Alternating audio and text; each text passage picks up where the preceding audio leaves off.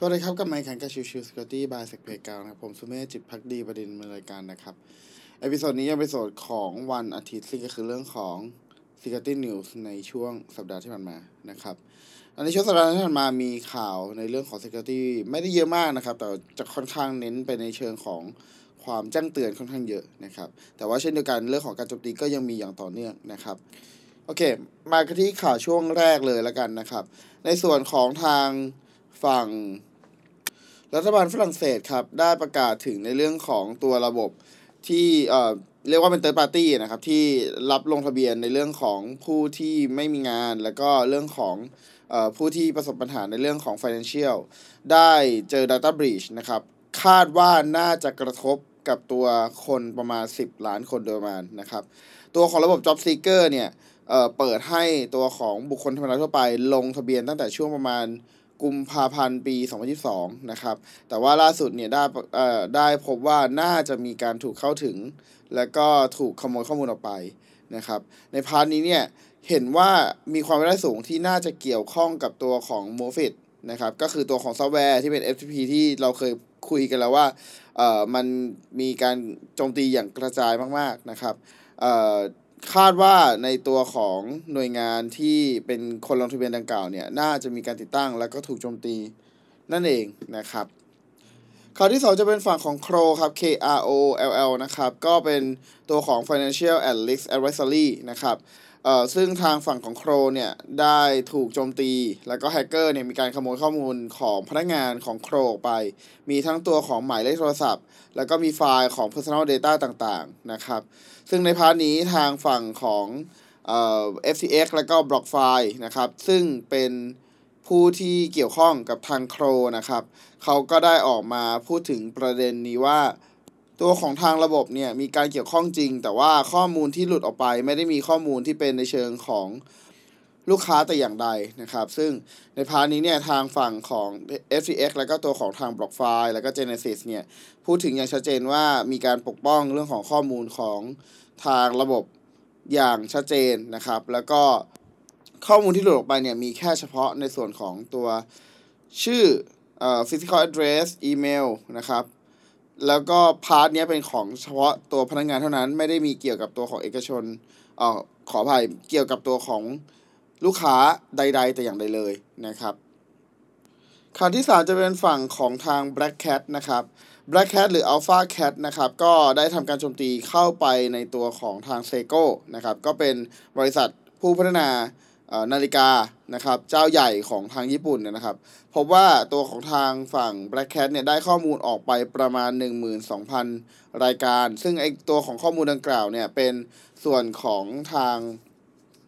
พนักงานซะมากกว่านะครับ โดยการโจมตีดังกล่าวนะครับเกิดในช่วงประมาณวันที่ 10 สิงหาคมที่ผ่านมา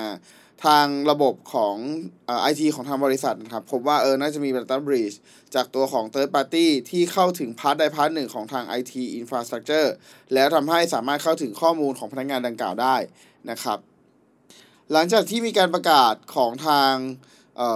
ไซโก้ออกมาครับ ทางฝั่งของ Black Cat กลุ่ม ransomware เนี่ยก็ได้ออกมาเคลมในตัวของเว็บไซต์ของทาง Black Cat เองนะครับว่า โอเค ตัวของทางฝั่งของกลุ่มเองนี่แหละ เป็น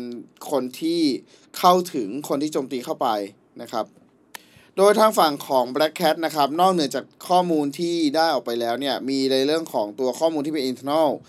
เทคโนโลยีที่ใช้ด้วยนะครับ ดังนั้นเนี่ยเอ่ออาจจะไม่ใช่แค่ข้อมูลที่เป็นของพนักงานอย่างเดียวเท่านั้นนะครับ แต่ในสิ่งใดครับทางฝั่งของ Black Cat เนี่ย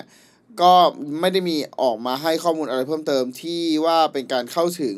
ในลักษณะแบบไหน Third Party เจ้าใดที่ได้รับผลกระทบในเอ่อที่ที่เป็นช่องทางในการโจมตีใน part นี้นะครับข่าวต่อมาจะเป็นการแจ้งเตือนกับทางฝั่งของ Ivanti อีกครั้งหนึ่งครับ ล่าสุดนะครับมีการประกาศว่าเจอช่องโหว่เพิ่มเติมในตัวของ CVE 2 0 3 38035 ที่จะทำให้ตัวของทางฝั่ง Threat Actor เนี่ย สามารถเข้าถึงตัวของ Sentry Administrator Interface API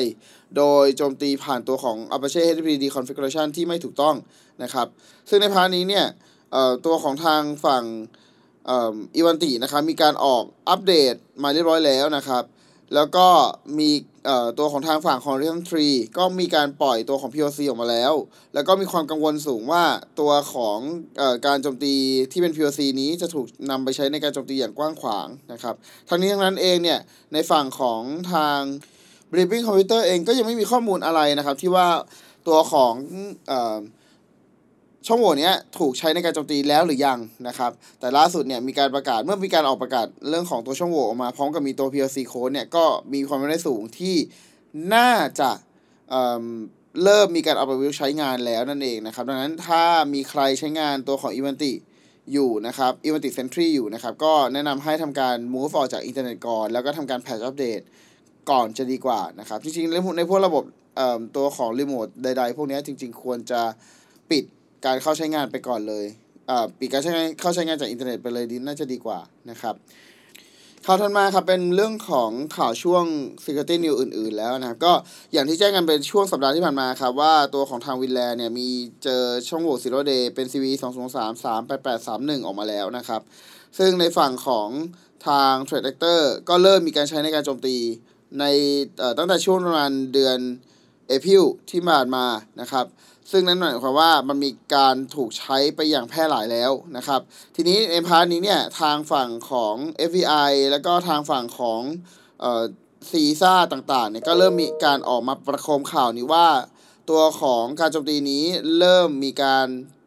กระจายมากขึ้นนะครับ ดังนั้นหากใครที่มีการใช้งาน WinRAR อยู่ แนะนำให้ทำการอัปเดตนะครับ ให้เป็นเวอร์ชันตัวของ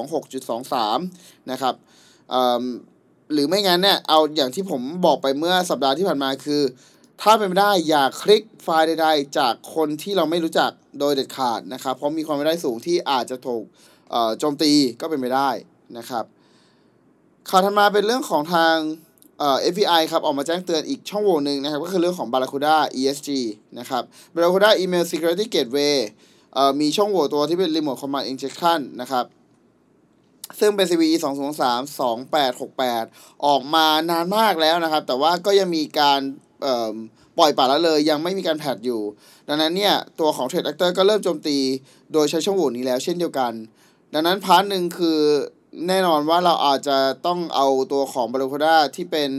ฝั่งของ Interface Management Interface นะครับ ออกจากอินเทอร์เน็ตเพื่อจะป้องกันในลักษณะของการโจมตีใน part นี้